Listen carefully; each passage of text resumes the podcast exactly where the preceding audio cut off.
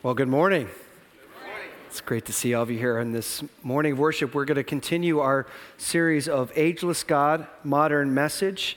And just as I had said uh, last week, I think that one of the unique things that we have when we consider the role of a, a Sunday message and what we're asking people to do in a, an all church study is that usually these types of things, the group experience will support whatever's shared on the Sunday morning. But, uh, but this particular series is different, where Pastor Steve and I will share on Sunday morning and reinforce really the work that you are doing on a daily basis in your readings throughout John and in your group setting as you share and, and learn what it means to pray the scriptures.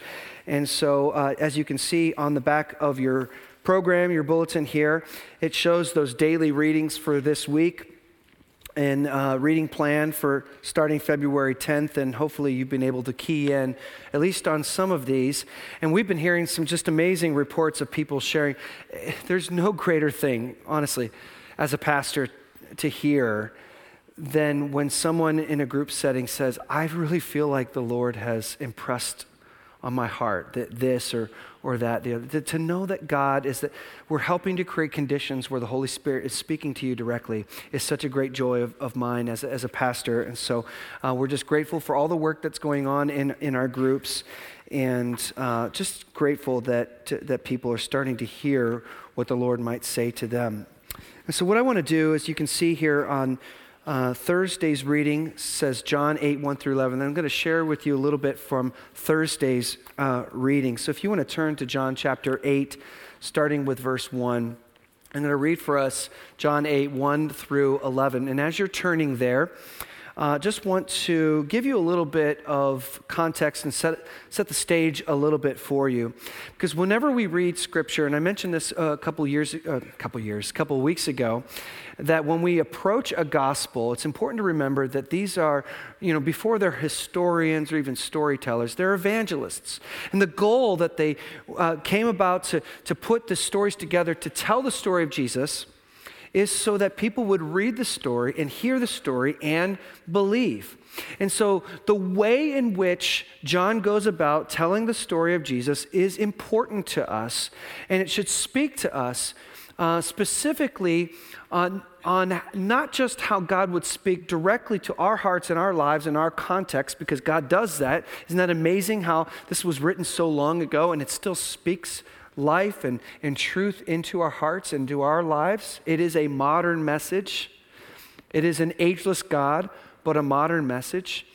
But yet, at the same time, we are, we are covering stories in events that happened long ago and happened in a particular context and place and people in the world in, in the past. And so it's important to remember those types of things. And specifically, when we read John 8, the religious context that Jesus entered into.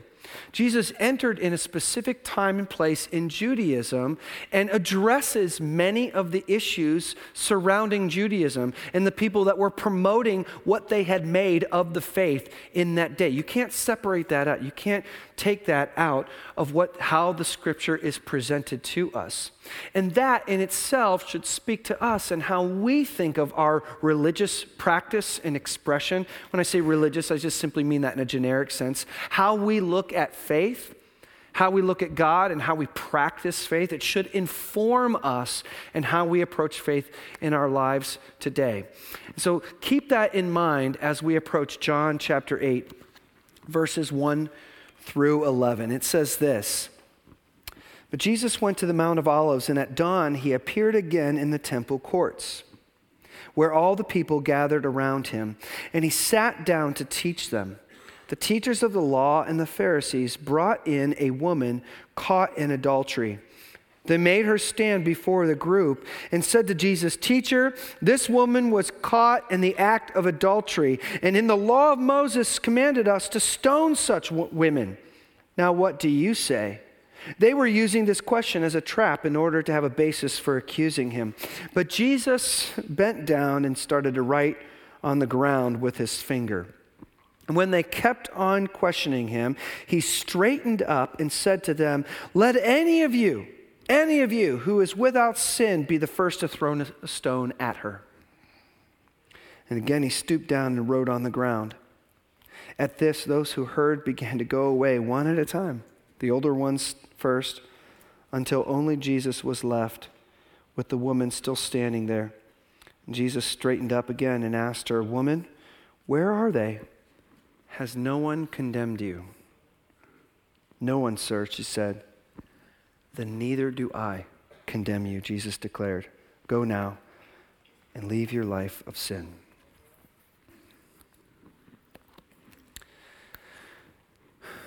So, about that Super Bowl halftime show. now, I, I didn't actually see the halftime show. Um, we were driving, you know, kids only last a certain amount of time, and we were at a friend's watching the game, and so we were traveling back during halftime. But I heard about it.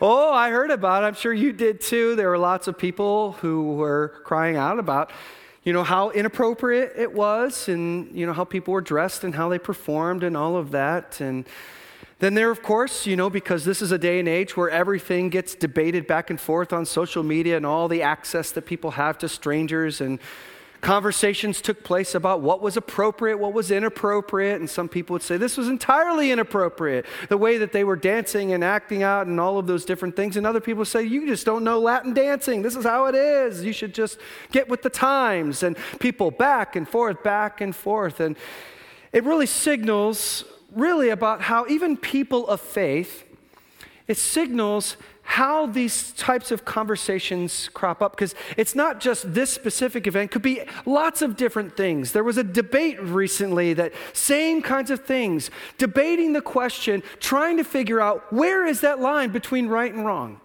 like, where, where is that line in the sand where on one hand we say this is appropriate and on the other hand we say this is inappropriate? Or on one hand, where is this, where is the line where it says this is of God, this is God endorsed, but on the other hand we say this is ungodly, this is not of God? And we wrestle with that we wrestle with our ethical lines, our moral lines, particularly when it comes to specific instances. Now, all of us have a general sense of what's wrong and what's right, but when it comes to those particulars, there's a lot of conversation. And I use that conversation a little bit loosely because we know that they're more than conversations, right? Somehow we know that these conversations are important because we feel strong feelings about them. and voices rise and get louder and there's name calling back and forth. It doesn't matter what, it could be all kinds of different issues. And it all centers around disagreement as to what is truly right and what is truly wrong, or what is good for society, what is not good for society. This is an important recognition that we, as people of faith, we we are engaged in these conversations, and we should be. They are important conversations, and we know that they're important because we feel strong feelings about them. But, as John 8, 1 through 11 will tell us, it also comes with a series of cautions in our efforts to figure out where that line is between what is right and what is wrong. And we might get challenged by Jesus in this. As we think about what, re- what it means to have faith and practice it, what it means to believe in God and live for God, when we create the structures of our lives, the expectations, the assumptions, how we do church, when we go about our way living for God and living out God's ways, creating our religion and its expression, I wonder if Jesus would have something to say to us in that pursuit. So, as we pull apart and tease out and look at these specific scriptures, these, this story in John chapter 8, I want us to have something in the back of our minds, something that we can hold, and it's going to show itself throughout the, the story in a variety of different places. And, and, and this, this is it's a, it's a truth that the scripture offers us that there is a difference between knowing good and being good. There's a difference between knowing good and being good. Now, this will come it will come to the surface and show itself specifically through the opponents of Jesus. They are the Pharisees, and many of you know that, that word and that name throughout the, all of the Gospels. These were the people that Jesus opposed and confronted all throughout his ministry we should give them a little bit of a break because what they, the place that they have come, the religion that they have created for themselves, the expectations, the assumptions that they had created it, at that time in the first century in uh, Jerusalem, in you know, what is now modern day Palestine, what they had made for themselves was historical. It came from a place, it was handed down from them. 100, about 150 years before Jesus came on the earth, there was a great uh, tragedy that happened amongst the Jewish people. A ruler named Antiochus is a Greek ruler. He came in, he desecrated the temple, and he outlawed any religious expression of what it meant to be a faithful Jew in that day. And out of that came a rebellion by the by uh, name uh, of a guy named Mattathias Maccabee and his five sons. And they, they started this rebellion, and they won. It was an incredible victory against this foreign ruler. And in response to all the things that were taken away from them and prohibited in their religious expression, the way that they practiced their faith, they were now going to institute that. And they started by going right back into that temple and lighting the menorah candle, which is why Jews today celebrate Hanukkah, in celebration of God's deliverance in that case. And not only did they reinstitute the order and the life and the practice of the faith, they doubled down on it. They celebrated it. And they said, This is what it truly means to be free, to live as a person of God, to practice these different things. And we shouldn't take them for granted because they could be taken away from us. And fast forward over the years, it began to develop a hyper focus on these rules, on these rites, on these rituals, that if you just simply practice them to the letter, to the very letter of the law, then that's what it means to be faithful. And out of that movement came this group, the Pharisees who were known to be the most holy, the most connected to God, the most uh, knowledgeable about what it means to live the very letter of the law. But there is a difference between knowing what is good and being good. In John, as he tells the story of Jesus, we begin to catch wind of the confrontation between Jesus and the Pharisees in John chapter 7, because there is a, beginning to be a great debate as to who this person Jesus really is. He's starting to perform miracles, he's starting to teach with great wisdom, leaving people in awe and wonder of all the things that he's saying. And then there were murmurs cropping up amongst the communities. Could this be it? Could this be the Messiah that we've been longing for. And some were saying, He is. And some were saying, I'm not so sure. And particularly the Pharisees were not too keen on the idea of crowning Jesus, the Messiah, the King of the Jews. There's a great difference between what knowing good and being good. And in John chapter 7, we get this sort of question of doubt on the Pharisees. As much as they were considered to be uh, holy and righteous and capable of being adequate judges for the people, of telling people what's where that line is, what is right, what is wrong, what is godly, what is ungodly. They were the authorities in that day. There's a question of doubt that begins to spring up, centered around who Jesus is. And so, what we find in John chapter 8 is an illustration, an example of how the judgment of the Pharisees should not be trusted. There's a difference between knowing good and being good. And that is true for us as well. I mentioned that most of us, we, we have a general, all of us have a general sense of, of right and wrong. But as we look at this through the lens of our faith, like just for example, how many of you have the Ten Commandments memorized? Or you know you could just list most of them off? Or, or how many of you feel like the Ten Commandments are important? Okay, so most of you would say, most of you say, Let, us take a look at some of these just to maybe refresh your memory of this. Or maybe some of you just need to go back to Sunday school. We've got our third and fourth grade Sunday schools to recover this. You can go back. Anyways, sorry, that wasn't a slight. I just was reminder. So, Ten Commandments you shall have no other gods before me, you shall make no idols, you shall not take the name of the Lord your God in vain, keep the Sabbath day holy, honor your father and your mother, you shall not murder, you shall not commit adultery, you shall not steal, you shall not bear false witness against your neighbor, you shall not covet, uh, you shall make um, oh, you shall not covet. So th- those are the 10, and most of us would at least say that they're important, but some people in Christian circles would say this is so important, we should be have, you know, still fighting to have them in our civil buildings and, and uh, you know, courthouses and, and all of that because it is so in, important. But uh, just as, a, as an illustration, and there's no hands or anything like that, but I just want to ask you, how are we doing with these? How are we doing? How about this one? I'm to pick a few of them out. You shall make no idols. Okay, so I, I get that most of you would not have some sort of, you know, tiki image in your bedroom that you pray to at night, you know. But is there something that you have elevated above the place of God in your life? How are we doing with that one? How about this one? This one might sting a little bit. Keep the Sabbath day holy. What are your plans for the day? How are we doing with this one? How about this one? Next one. You shall not covet. Shall not covet.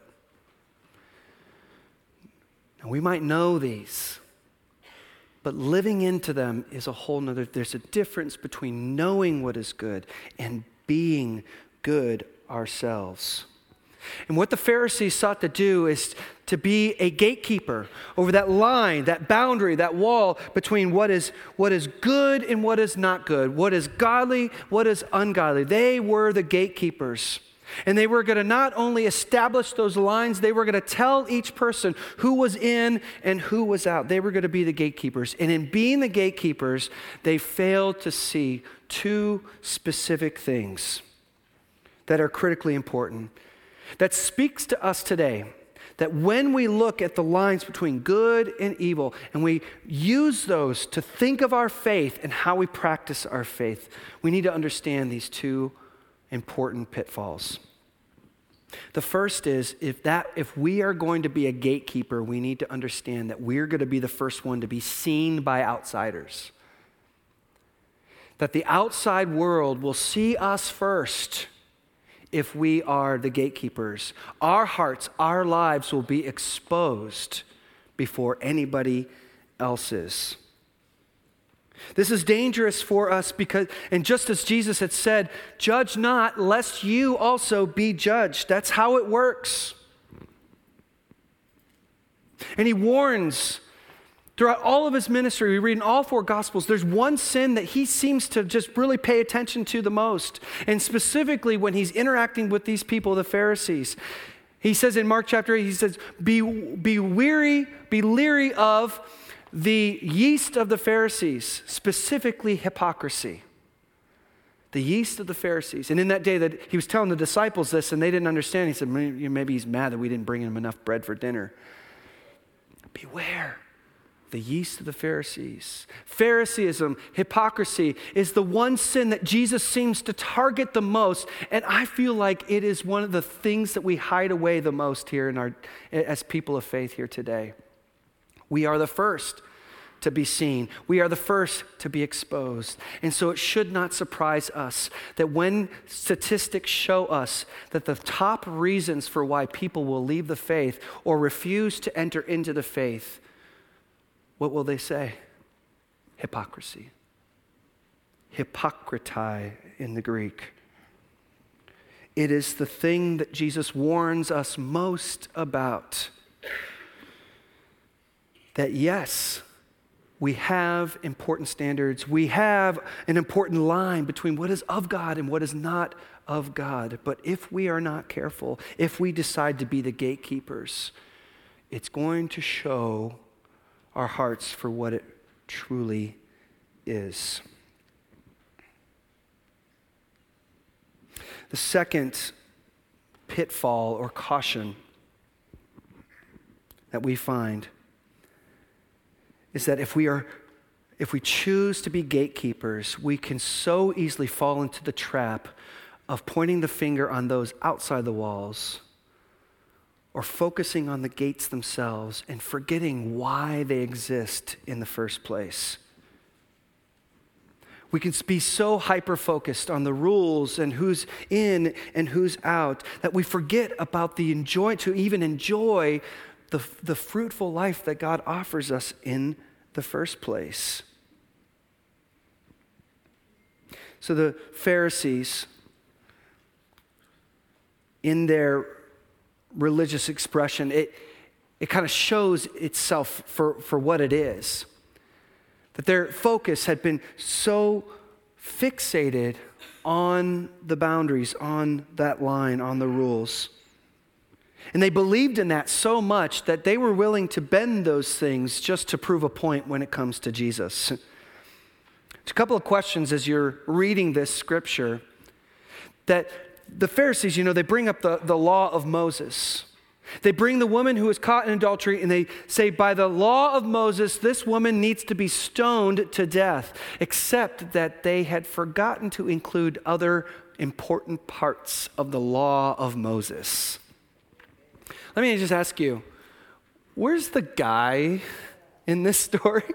Uh, the law of Moses suggests that, that, that there is ample punishment for the man. In some scriptures, only focuses on the man's role in this situation. Where's the trial that the law of Moses affords someone who stands under such accusations? They revealed their religion for what it was to be gatekeepers, forgetting what the law was meant to be in the first place. The reason why God gives a series of prohibitions called the Torah, the law, over 600 laws, was specifically out of an expression of a promise of what, G- what God did in the first place, which was to say, I am going to be your God and you are going to be my people. We're going to live in covenant. We're going to live in relationship with one another. And as a nation, here's what that looks like. Here are the set of rules that you can live by to live in this covenant with me. They are highly relational and less judicial than we think. This should resonate with us. Because a, a, life in Jesus is not just about righteous living and sin avoidance. It's not. I'm not going to go to my wife and say, honey, I love you so much that I chose not to commit adultery today. Isn't it so much more? Isn't it so much more the rich and the full communion that we share with God? Isn't it so much more than that gate, that line between what is good and what is not good? Jesus confronts the Pharisees in their own hypocrisy. And upon that confrontation, if you have no sin. If you are without sin, go ahead, throw, throw the first stone. And all of a sudden, they leave one by one. The oldest first, they knew, the oldest first, until Jesus was left all alone. If we choose to be gatekeepers, we can so easily fall into the trap of creating a faith and its practice simply around the rules and the do's and the don'ts. And then we fail then. And we forget what we're inviting people to be a part of in, in the first place. What that rich life in Jesus Christ looks like in the first place.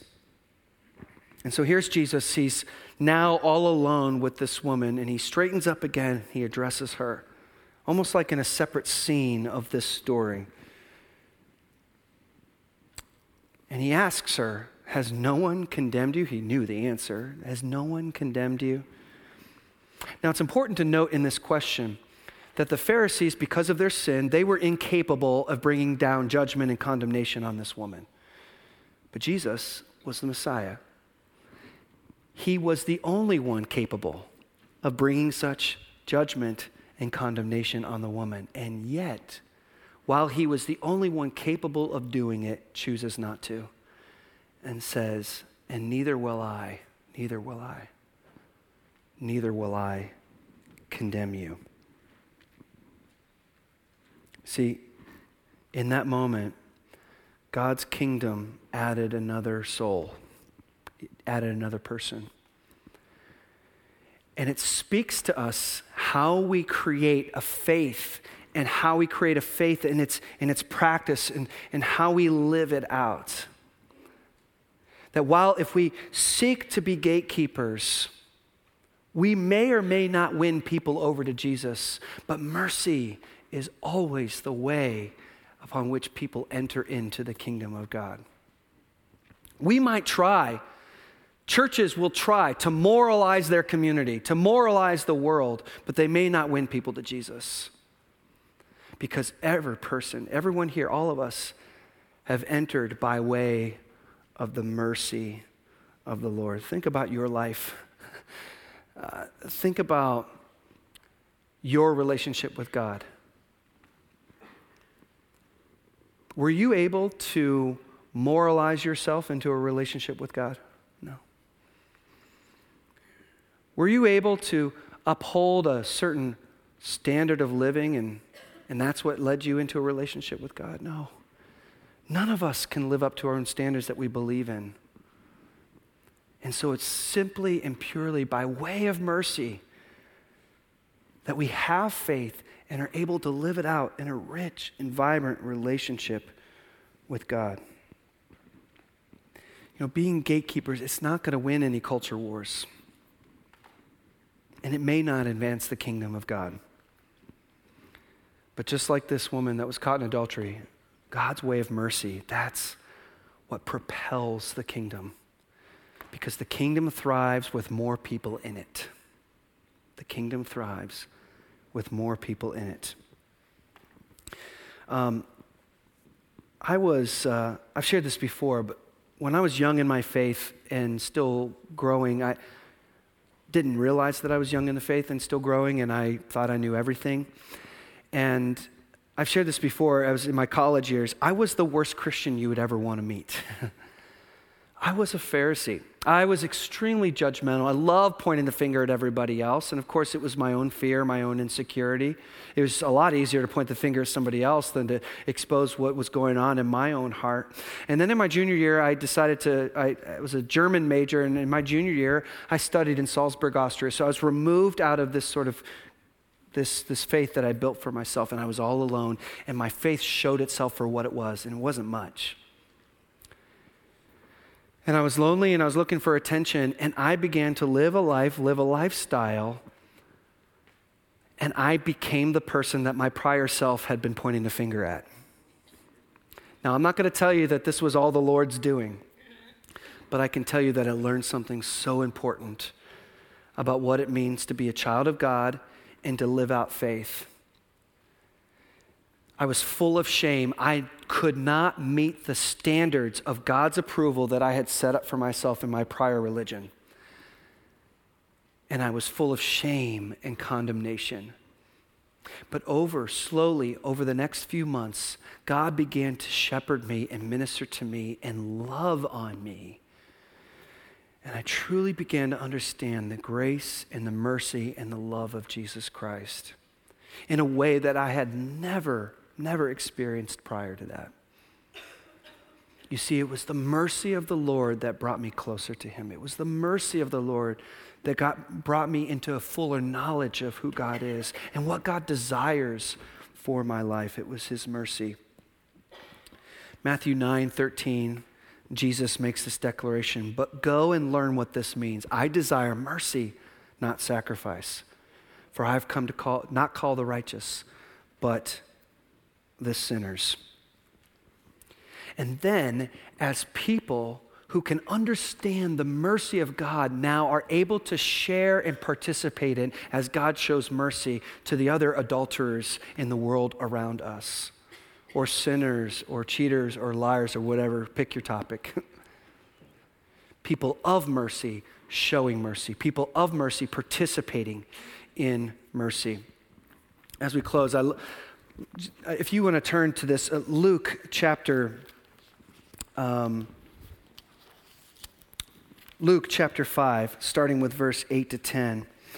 Uh, Jesus is calling uh, and coming to uh, uh, one of his disciples, and uh, it's Simon Peter, and they're out fishing, and he says, "Hey, why don't you just um, why don't you cast on the other side?" And um, and he creates this this uh, miracle that reveals himself, and uh, Peter, in the face of this miracle, realizes the holiness and, and, and the majesty of this, this person, Jesus. He's suddenly frightened. Here's what it says it says, When Simon Peter saw this, he fell at Jesus' knees. Watch, watch his response Go away from me. Go away from me. He was so filled with shame, so filled with condemnation of what Jesus' glory revealed about his own heart and his own life that he could do nothing but say, Go away from me. For he and all his companions were astonished at the catch of fish they had taken, and so were James and John, the sons of Zebedee, Simon's partners. And then this is what Jesus, Jesus says this. And Jesus said to Simon, Don't be afraid. Don't be afraid. And let's go fish for other people if we are receive God's mercy, if we understand God's mercy, then we participate it and we share in it for those around us. Don't be afraid. Let's go fish for people. Let's take the mercy that we have received in Jesus and share it with the world. Don't be afraid. Let's go fish for people. Warren Wiersbe, um, scholar and, and author and Bible scholar, he says, when a Christian shows mercy, he experiences liberation. We're participating in the very actions and very character of God. What have we made our faith of? What do we focus on? What do those outside the walls see as most important to us? And are we recipients and and sharers of God's mercy. Let's, let's pray together.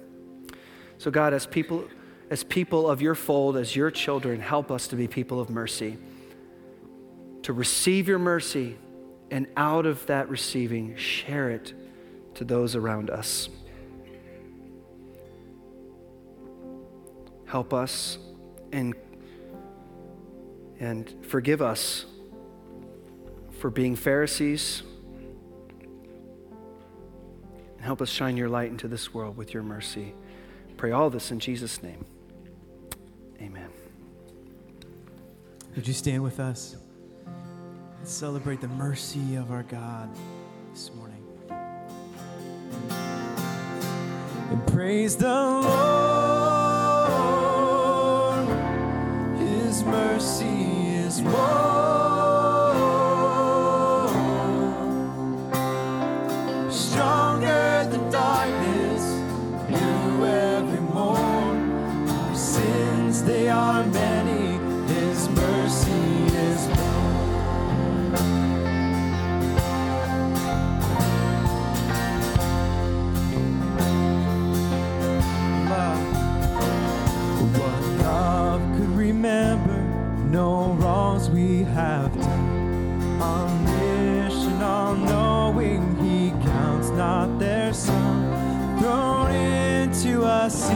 without bottom or shore. And our sins, they are many.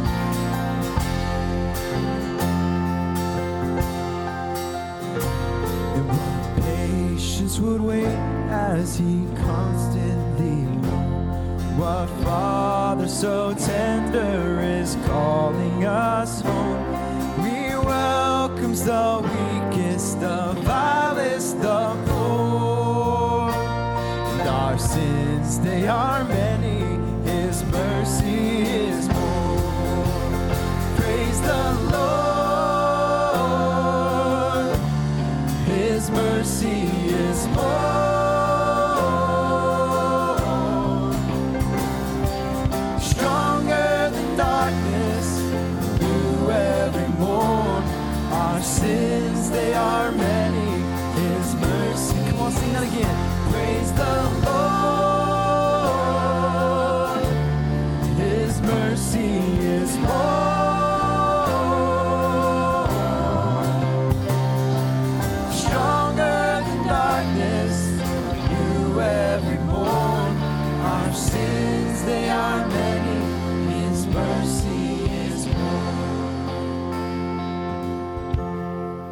So, as you have received the mercy of the Lord, go out, fish for people, and share the mercy of Jesus Christ.